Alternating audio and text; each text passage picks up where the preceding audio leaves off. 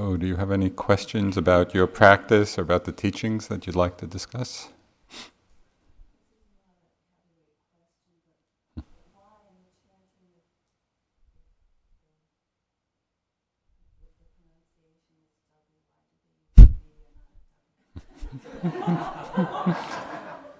In the chanting, uh, when it's written with uh, is it written with a V or written with a W?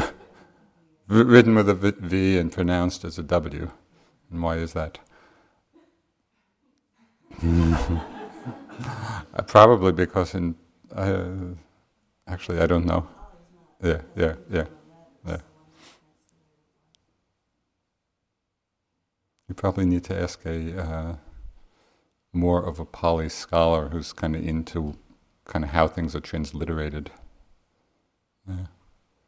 I mean, one of the things, what, this is really not very uh, essential to your practice, but it is interesting just as, as different even names of, you know, some of the great sayadaws and teachers of Thailand and Burma are transliterated into English, there can be very different ways of transliterating, you know, so...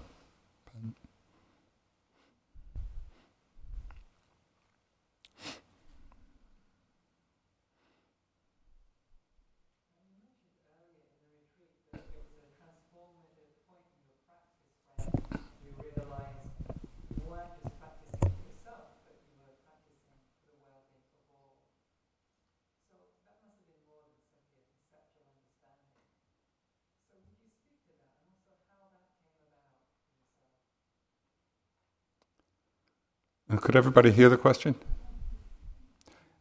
It was about my having mentioned earlier in the retreat about how a transformative place in my practice was the realization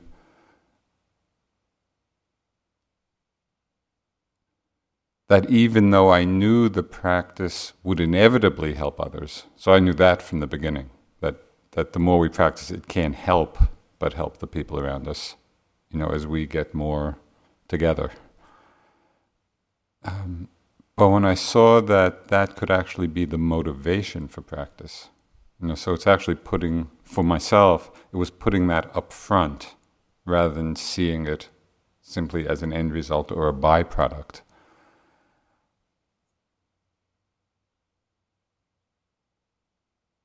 There's always the danger, you know, in a spiritual practice and of undertaking it, since we're not fully enlightened, most of us, anybody?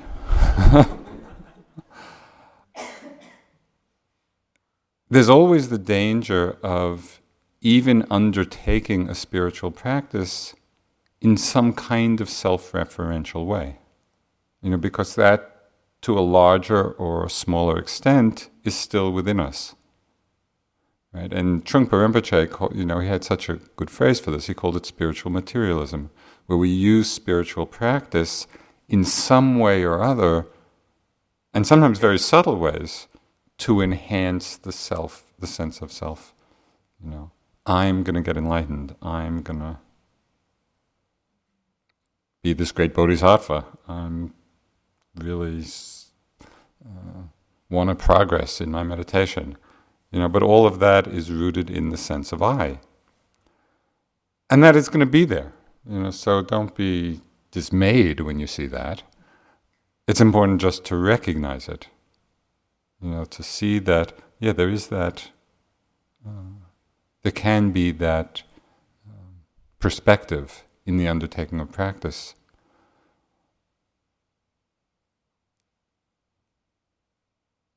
The idea of bodhicitta which is this aspiration to get enlightened for the welfare of all, for the benefit of all, is in Theravada teachings, but it's not highlighted as much as it is in, for example, the Tibetan teachings. And so when I, you know, began a little study of some of the Tibetan teachings and uh, just became more familiar with that idea, uh, something in me resonated very deeply. And the piece, and I think I may have talked about this earlier, the piece that was so meaningful to me was seeing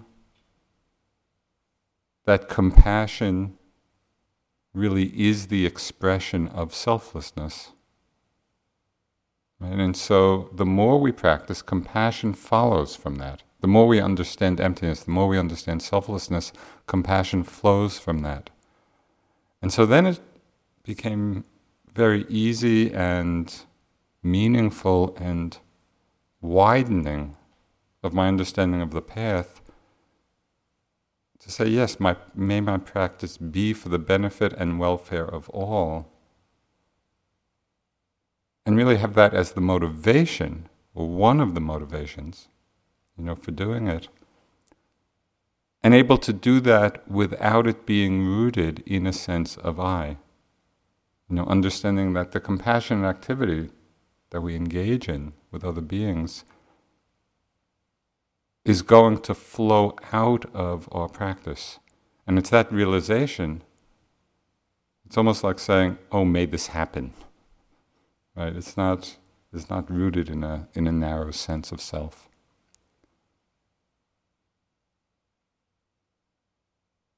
Does that address what you were getting at? It feels to me like it broadened. It broadens our path. So instead of instead of you know kind of on a uh,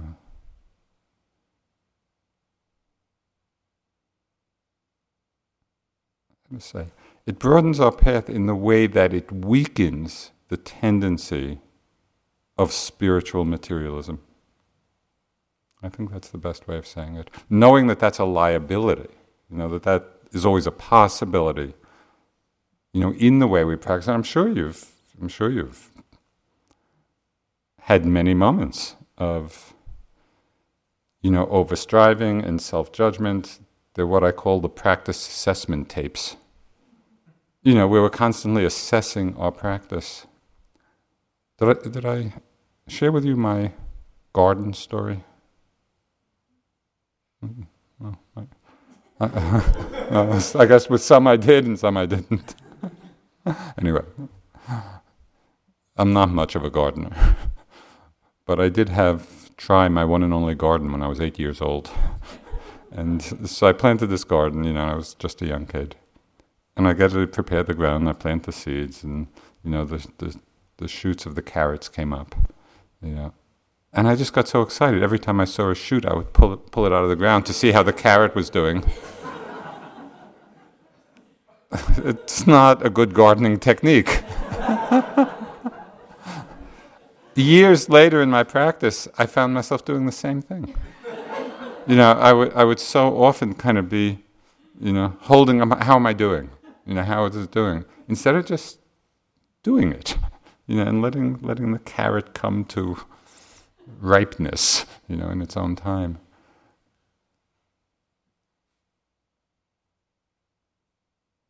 I forgot where this was going.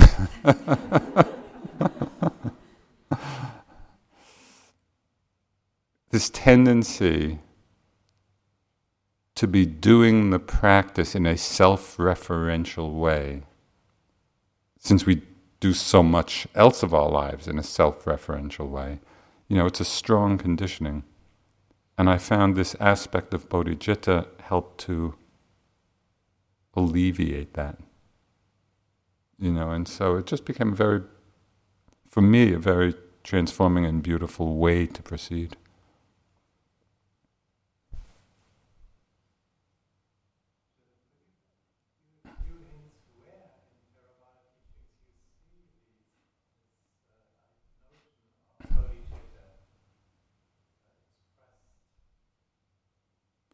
Well, you know, in the in one sutta, after the Buddha, uh, after some time of his teachings, he had, uh, you know, the fir- his first sixty arhat disciples, uh, and his instruction to them was, you know, Go out, spread the Dharma, proclaim the Dharma for the good of the many, for the welfare of the many, for the good of devas and humans. You know, proclaim the Dharma, pure in the beginning, pure in the begin, in the middle, pure in the end. And so you can see, uh, for me, that's just kind of an inspiring. Uh, it's like that was the intent, or or there was that that compassionate move, you know, to share the Dharma with others. And then we take the example of the Buddha's own life, which is certainly prominent in the Theravada teachings. You know, the Buddha was motivated to become Buddha by this sense of compassion for the suffering of others. Um, so again, it's there. I think it's there, and the flavor is there but it's not doesn't seem to be so explicit. And that's what I appreciated about uh, those teachings that did make it explicit. You know, that we can really cultivate that motivation. And I found that in doing that, just in the practice, in whatever way we do, of bodhicitta, and it can be something as simple at the beginning of a sitting or the beginning of a day you know, may my practice be for the benefit of all, for the awakening of all. You know, so it can be formulated very simply in, in whatever way inspires us. I found that by doing that regularly, and not only on retreat, but in one's life, it um, it inspires the motivation to actually put it into practice. So, in our life, our ordinary life situations, having cultivated the sense of bodhicitta, you know, in the silent space of retreat, and if it's kind of planted deeply, then in situations where we can be of service, it's like already there's that that seed has been planted, and we're more inclined or more inspired to do so. At least that's been my experience.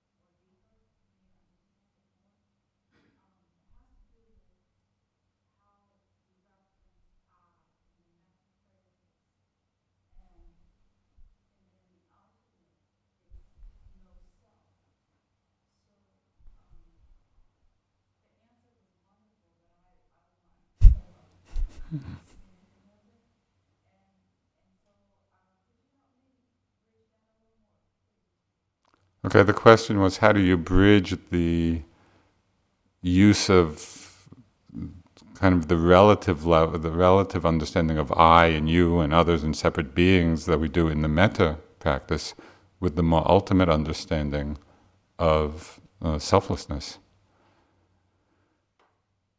Uh, I don't know what was explained before, so this may be deeper, may be shallower. uh, um, but I think it's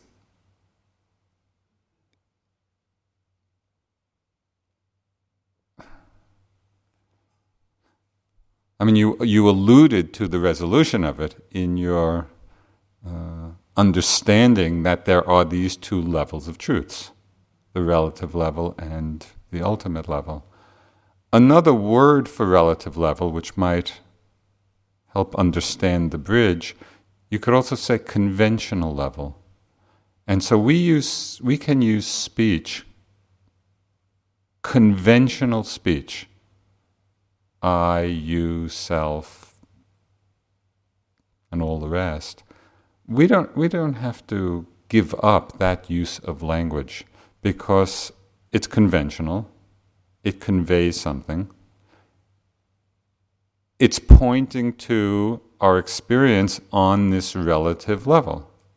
Right? And so the world we live in largely is on this level. Most of us are probably not living on the level of simply seeing this and all of this only as five changing, insubstantial, dukkha filled aggregates. You know, in our normal lives, we're just interrelating conventionally, and, and, and it's on that level that metta, or that's, that's a, mm, a major level that metta operates on. It also works on the on the ultimate level, but in a slightly different way. Um, so I think we should have an ease with that. You know, and just say, yeah, this is this is how we're operating, and we can have this feeling of self and other and compassion and love, you know, for that. For me, the thing that brought it together was understanding that this relative level and the more ultimate level are not apart. They're actually a union. And so I think I've given this example. You know, if you. Sp- I was just a little smaller. you know, so here's a bell and we look at the bell, we understand what it is, we strike it and creates a nice sound, you could put stuff in it. So it functions on this relative level as a bell, and it's useful, and we know how to use it. On an ultimate level, if we saw this through a high power microscope, you know, it would be mostly empty space. But it's not that the empty space is over here and the bell is here. It's actually a union, and it's just keying in on different levels. So I think that's the useful place to see that this experience of this, this mind body process, we key into it on a relative level, we cultivate the Brahma Viharas with respect to it, with respect to others on that level, and at the same time, and particularly through our practice, we have the experience, to some extent, of the fact that there's no one there. It's just it's just like a changing energy field, you know, phenomenon. There's no substantiality. And the latter informs the former. You know, the more we understand that, then we can operate on the relative level with a great deal more ease.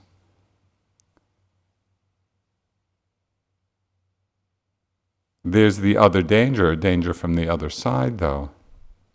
And we can get very attached, and most people are, to the relative level, to the world of things and people and separation, and an attachment on that level causes a lot of problems, you know, because we're attached to the solidity of things and the separation of things.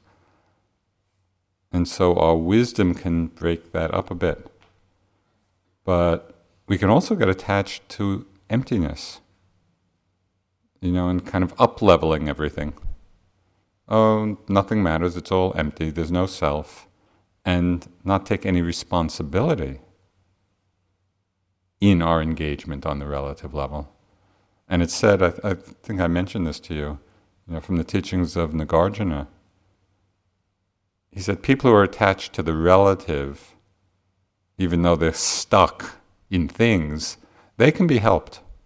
You know, because there are practices and you can develop understanding, and it's not so much of a problem. People who are attached to emptiness, attached to that view of emptiness, it's hopeless. Because there's no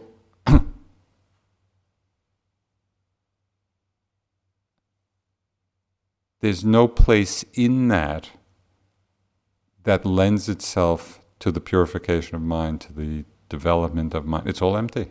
There's nothing to do. If one had fully realized that,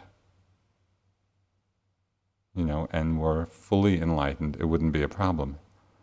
But short of that, it's a big problem because then we're simply playing out all the old patterns of our conditioning, often which involve a lot of suffering.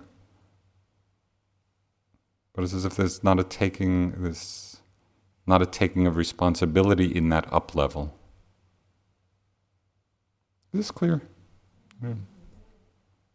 I mean, I think this is a, this is a very for me it's a very interesting uh, point, especially as the Dharma comes to the West, because um, we certainly see the attachment to the relative just in our in our general society. You know, people very attached to things and to people. But we also see in this transmission of the wisdom, you know, and a lot of Eastern wisdom to the West, before it's fully realized, it's like certain pieces of it get pulled out, and there can be a real danger in that.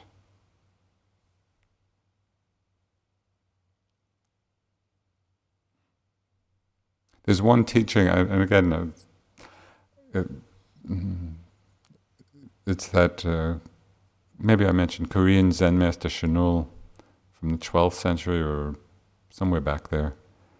He, he had a wonderful teaching he called sudden awakening gradual cultivation. You know, and I like it because he kind of combines the two levels. And even with that emphasis on yes, there can be moments of sudden awakening to the to the more ultimate level, where we see the emptiness. But he doesn't stop there. He says, yes, we can have that sudden awakening, and then that needs a gradual cultivation to really integrate it fully.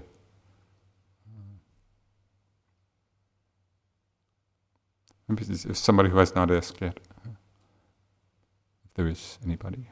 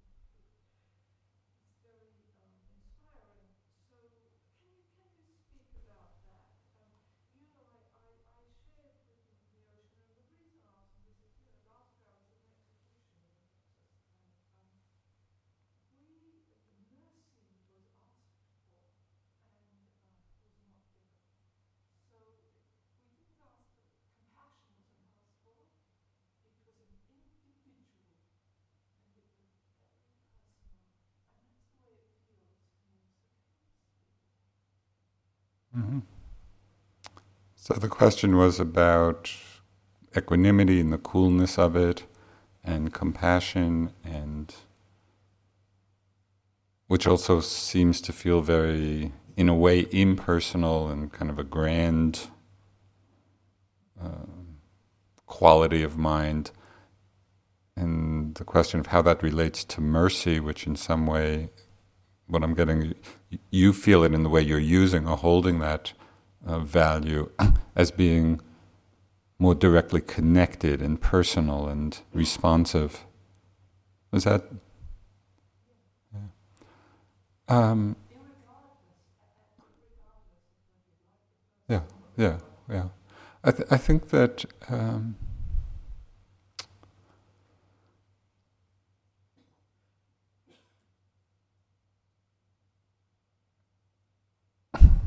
To me, mercy is one of the actions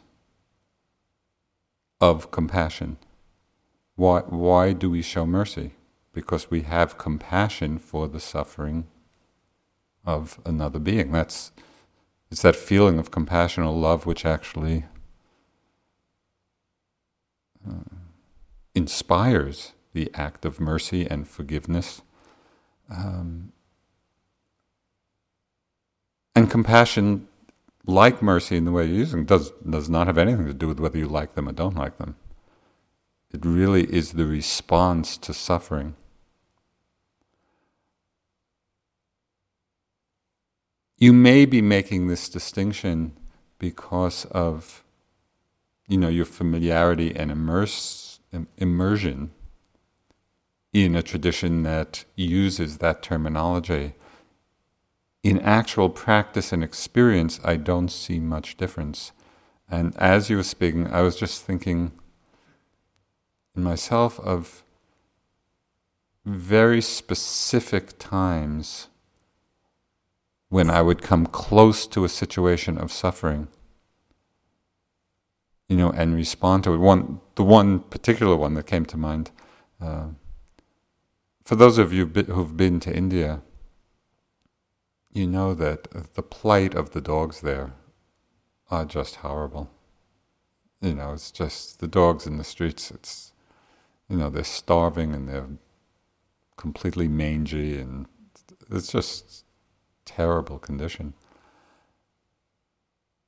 And it's just very interesting to watch one's own mind, what was interesting to me in relationship to that, and to watch how at times I just didn't even want to see them.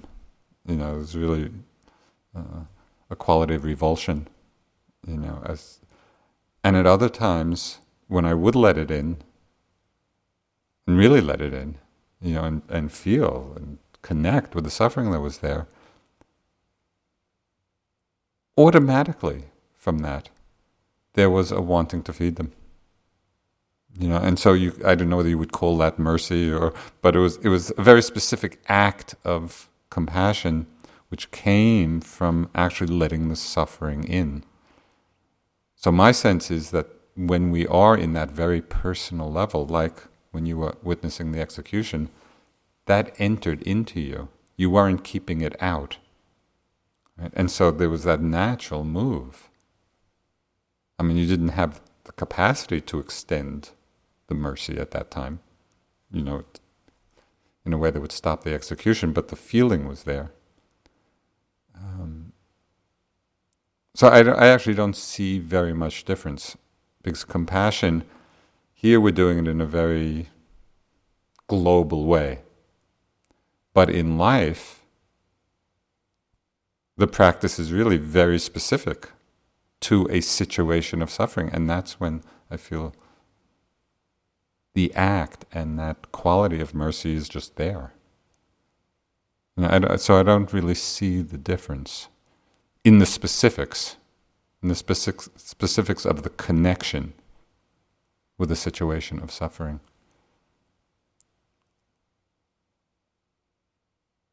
So I, I don't know if there's anything more in your question.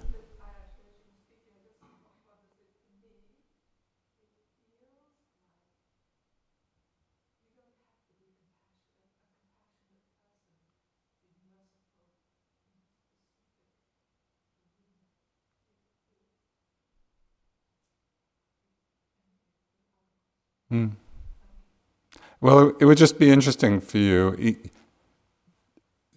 just to look in those situations, to look in your own mind and see what is it that's motivating the mercy There's something, there's something which is motivating that act. And it would be interesting to discover what that is.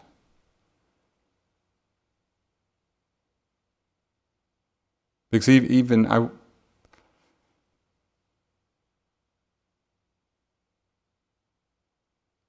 I think it's too much, and, and this is maybe where the problem is it's too much to even talk of being a compassionate person.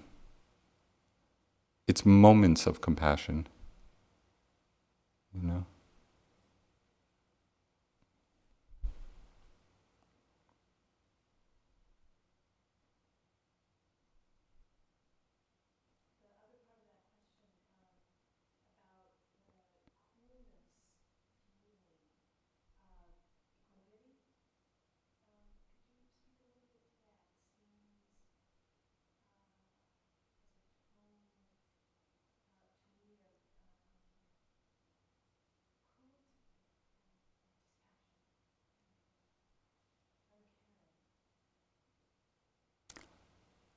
So equanimity in that coolness of it seemed to, for you, uh, have as part of it uh, sort of dispassion, disconnection, even cruelty. Um, first, I think it's important, and I don't know if this was mentioned in the talk, it probably was, the difference between equanimity and its near enemy, the, you know, of indifference, it's very easy to confuse those two. And so you need to be discerning in your own mind so that you're not taking indifference to be equanimity. Because these are very different states, although they can look alike. And as you were speaking, some of the qualities you mentioned felt to be more characteristic of indifference than equanimity, because my experience of the equanimous state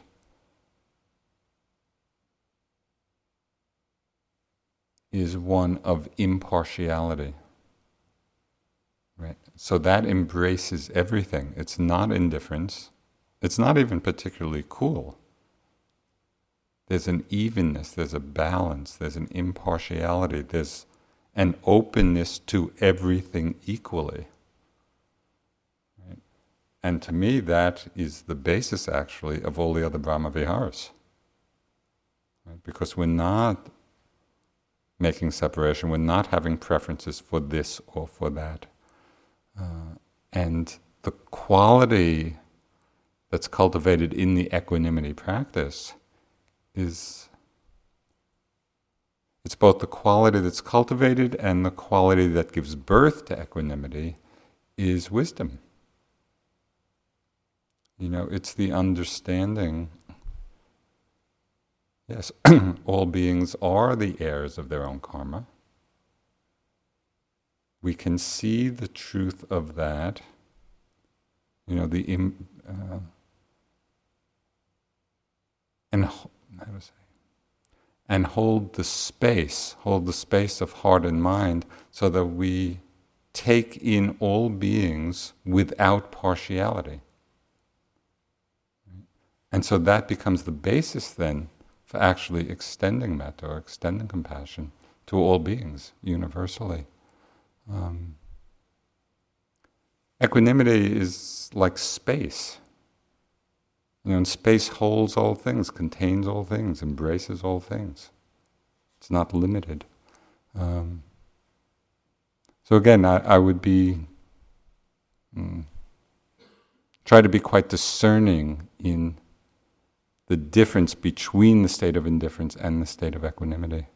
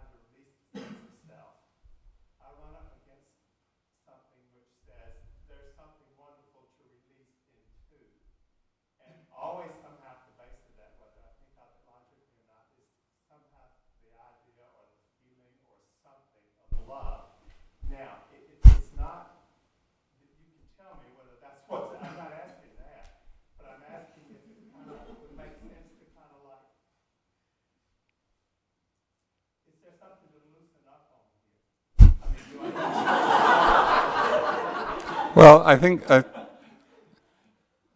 I think it actually goes back to an earlier question about the metta and the loving kindness and how we usually understand it on the relative level, but I think there's a way of understanding it on the more ultimate level as well.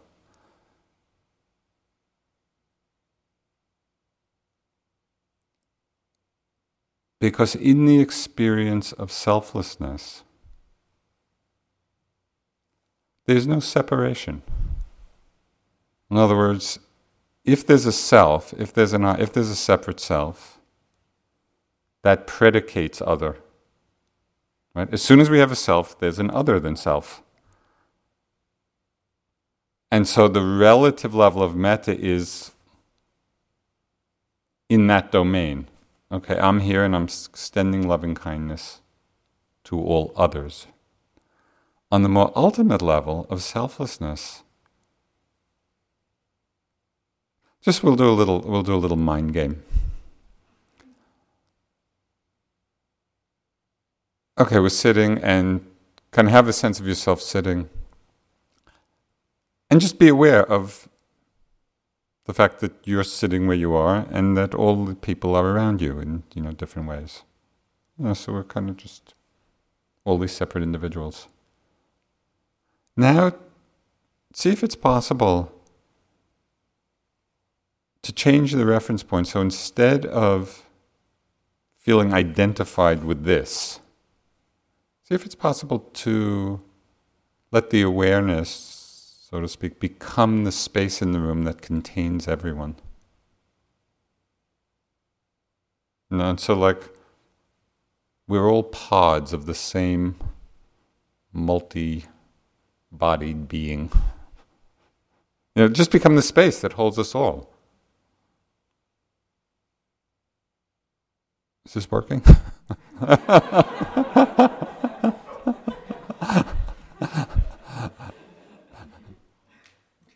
sometimes the mind can just click into that, sometimes not.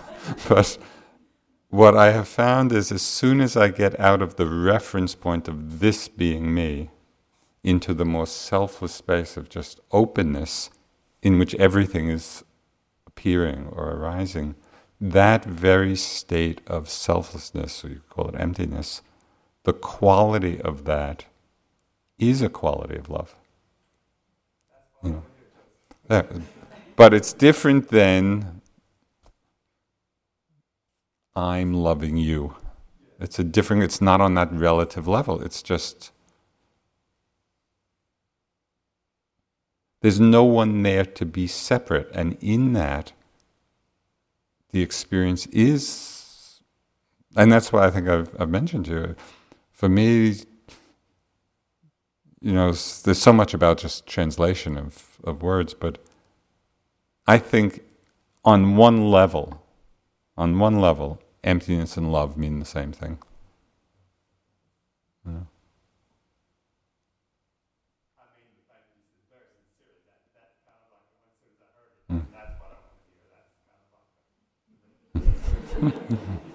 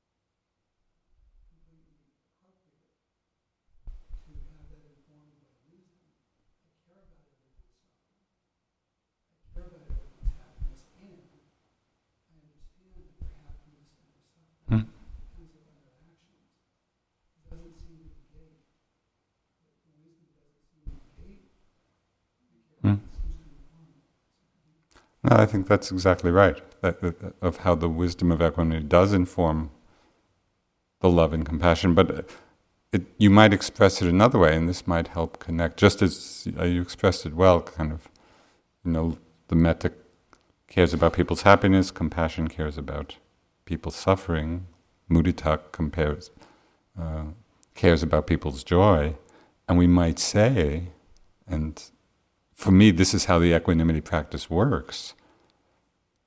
That equanimity cares about people's wisdom. And so when I do the equanimity practice, for me, every phrase, every time I use that phrase, I hold it as a gift of wisdom. Now that's what I'm offering to the person. Uh, you know, and so it's not at all that it's not at all indifference and it's not cool and it's not it's like that's what we can offer. This this understanding and the result of that is this sense of great openness and impartiality. So i think they do work. Mhm. It fits uh, also within near enemy of equanimity, because if caring is love and compassion and sympathetic joy, then indifference to near enemy Mhm. you know, would be yes not caring. yes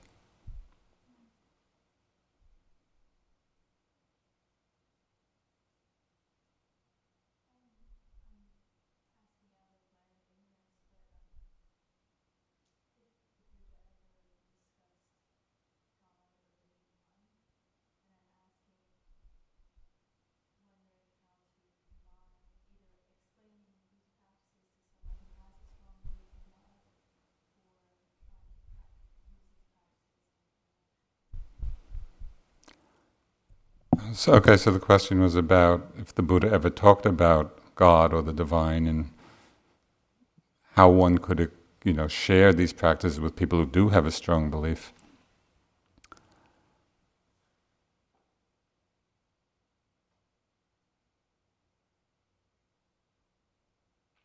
You would really have to know what people mean when they use the term God because people can have so many different ideas and conceptions.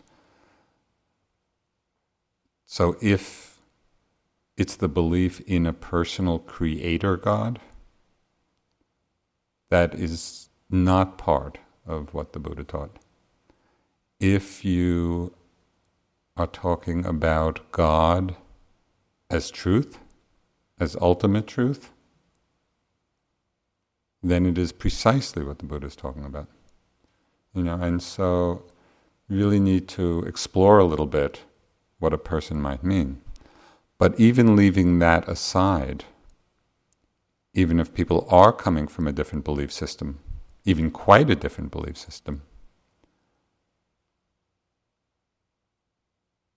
the place of commonality is very often not in the metaphysics and not in the particular belief system, but in a commonality of values. And that's where the interreligious dialogues are most fruitful. You know, what do people value of, of in this practice and in other spiritual traditions. Does one value love or hatred? Does one value generosity or avarice? Does one value compassion or cruelty? You know, so when you get down to the actual qualities being developed and valued, there's a lot in common. You know, when you get into the metaphysics of things, there can be quite a lot of differences. Um, so that's my suggestion for how to for how to relate. I would not enter into conversation starting with selflessness.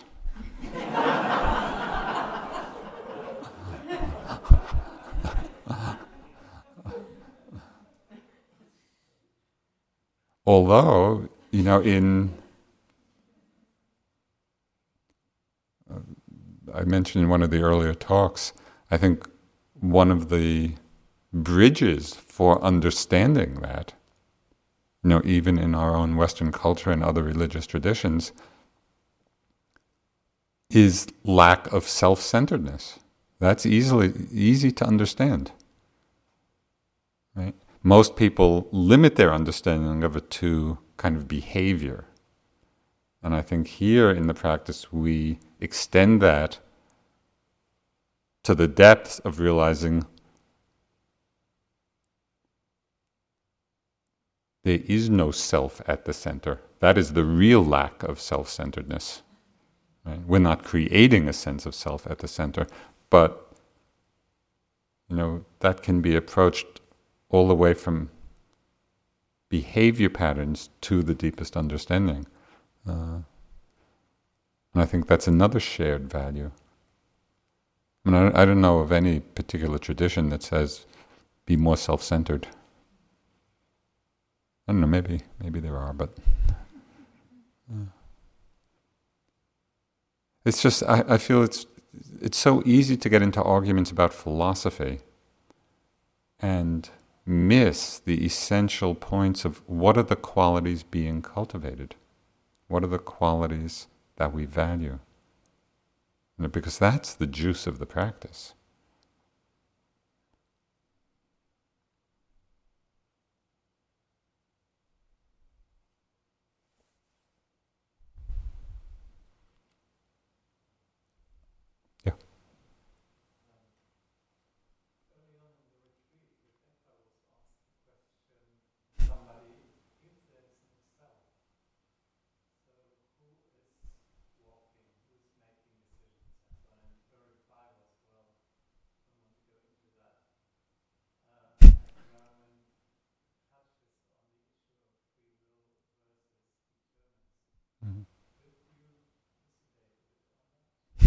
Do you want to talk about it now?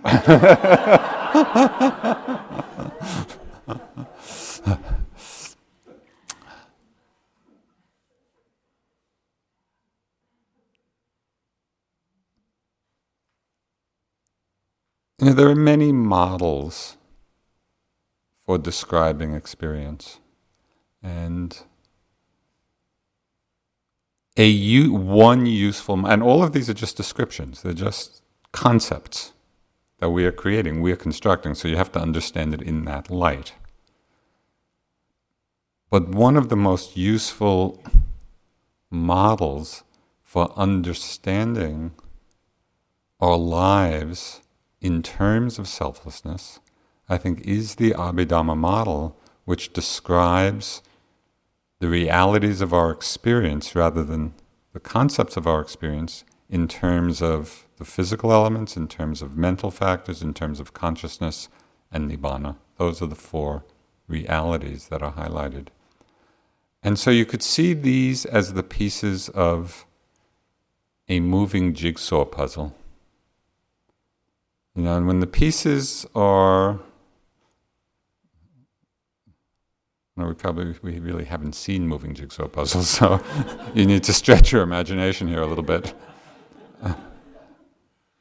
You know, when the, the 3D, when all the pieces are together and moving, gives the appearance of yeah, this is Joseph, you know, having lunch or taking a shower or engaged in the various activities, And so that's the relative reality, that's the appearance of things.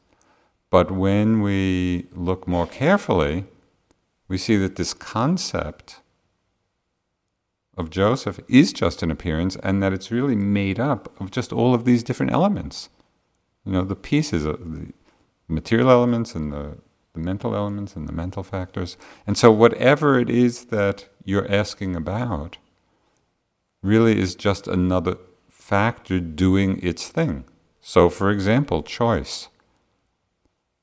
Choice is a mental factor. It's a particular function of the mind that works in a particular way. It's not that it belongs to anybody, it's not that it's self. You know, intent, as you know, and it's been working now for weeks, you know, if you've been noticing intention, that also, it's not I, it's not self, it's just a factor conditioned by various things. Um,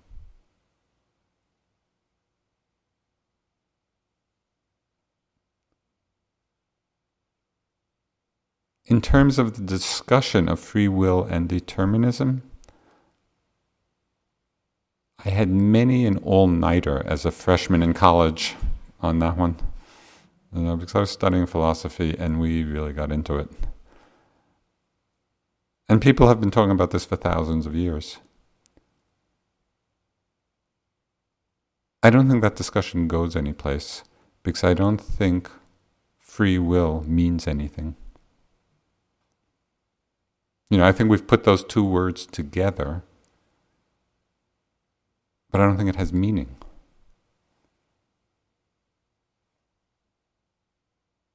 Free of what?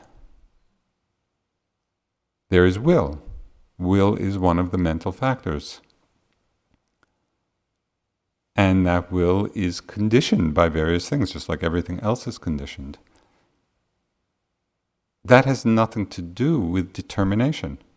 It's just a it's a process of conditioning and becoming. And so I think we've gotten I think we got caught. At least this is this is my understanding. Maybe a professional philosopher would have a different view. Uh, but I think it's it's like a what do you call it? A,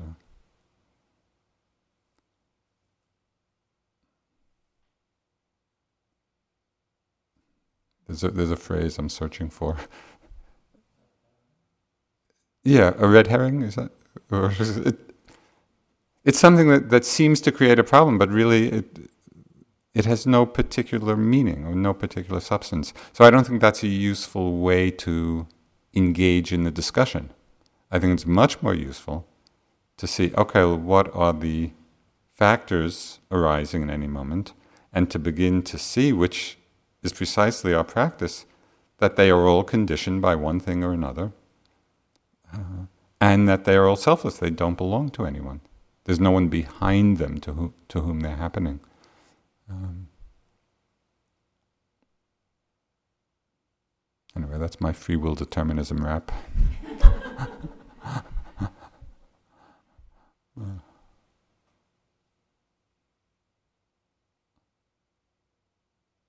One thing that's okay.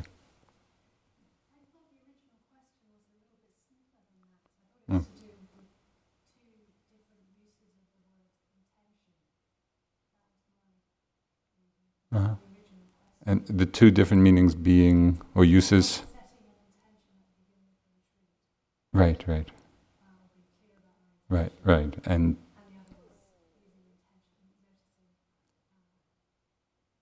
Right, the intention before a movement. Great. That's that is easier. Thank you. Again, this is the problem of language because all of these words are translated from Pali, and often we use one word in English in many different ways. So, intention in the Abhidhamma sense, the Pali word is Cetana it really is. It's the function in the mind that gathers all the other factors together to perform an act. You know, so it's it's that volition which which brings all the all the other factors together to do something. Intention used in the other way, you know, why did you come to the retreat? What was your intention? I think a better word probably would have been aspiration or motivation, you know, just to distinguish, because it's really two very, quite different things. Each intention, each particular intention, uh, the karmic result, hmm, back up again. It's this factor of intention, of cetana, which carries the karmic juice. You know, it's that volition in every moment. That's what is the seed, right? That brings about uh, the various karmic fruits. What fruit arises comes from the motivation associated with that intention. So, for example, there can be a motivation, uh, intention associated with greed. So it bears some kind of fruit. An intention associated with love, it bears another kind of fruit. Okay, so it's the intention, that volition, which actually is the, as I say, the juice of the karma. But it's the motivation which determines what the result is. So that they two they they often work together, but they're two different things. Did that clarify or confuse? okay, one last question.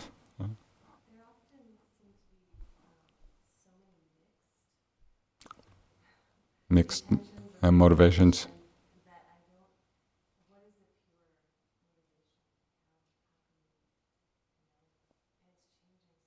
Yeah. The, the comment was that there are often mixed motivations, so how do you ever know what's a pure motivation? I think this is the great challenge and gift of the practice because, first, it's a tremendously helpful insight to know that we have mixed motivations. So that's a big step.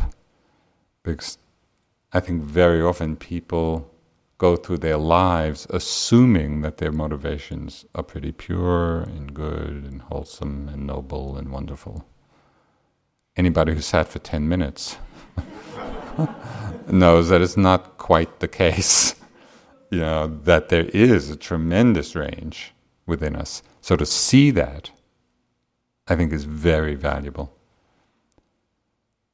In the seeing of it, it gives you the chance then, and this in a very simple way, to practice not acting on those motives that you see are unwholesome and cultivating those that you see are. Um,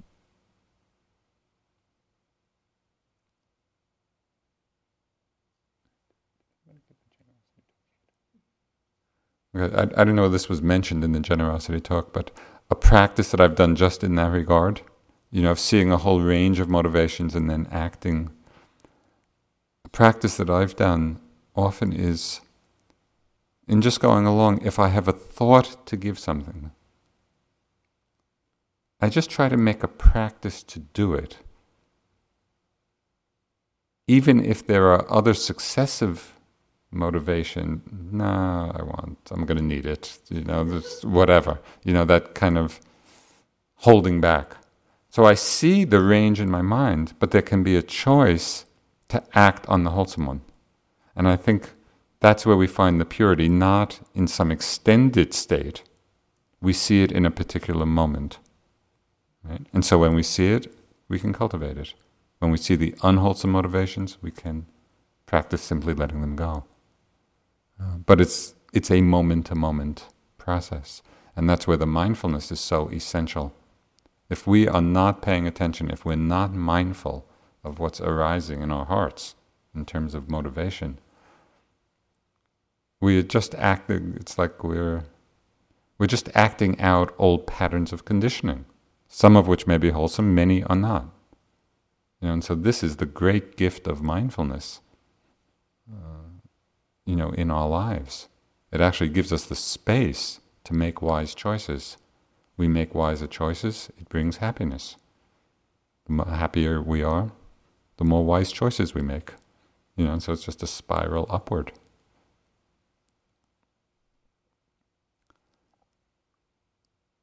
I know you remember Thich Nhat Hanh's great teaching. He said, Happiness is available, please help yourselves to it.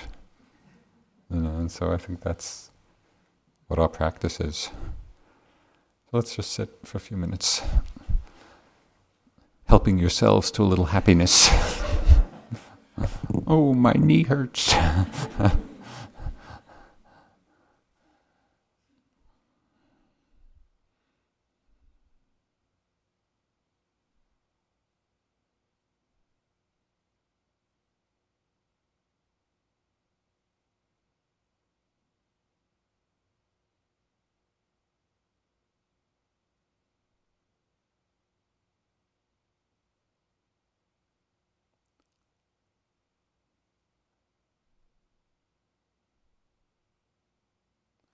wonderful aspect of the practice not only is the bodhicitta at the beginning of a sitting or the day, but a dedication of our practice, a merit at the end of a sitting. For example, just the simple dedication. May the merit of my practice, may the merit of this sitting, may the merit of this discussion be dedicated to the welfare, the happiness, the liberation of all beings.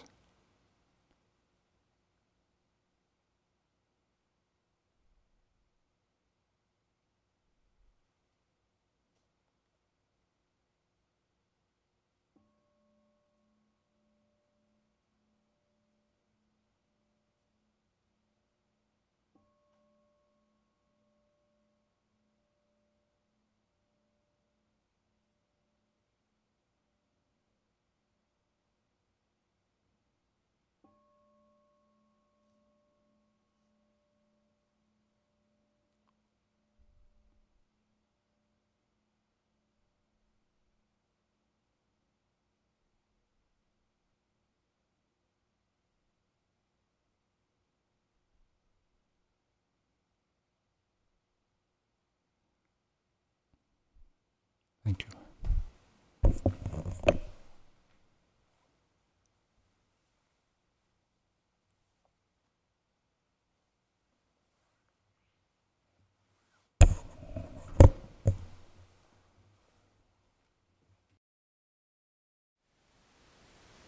Thank you for listening. To learn how you can support the teachers and Dharma Seed, please visit dharmaseed.org slash donate.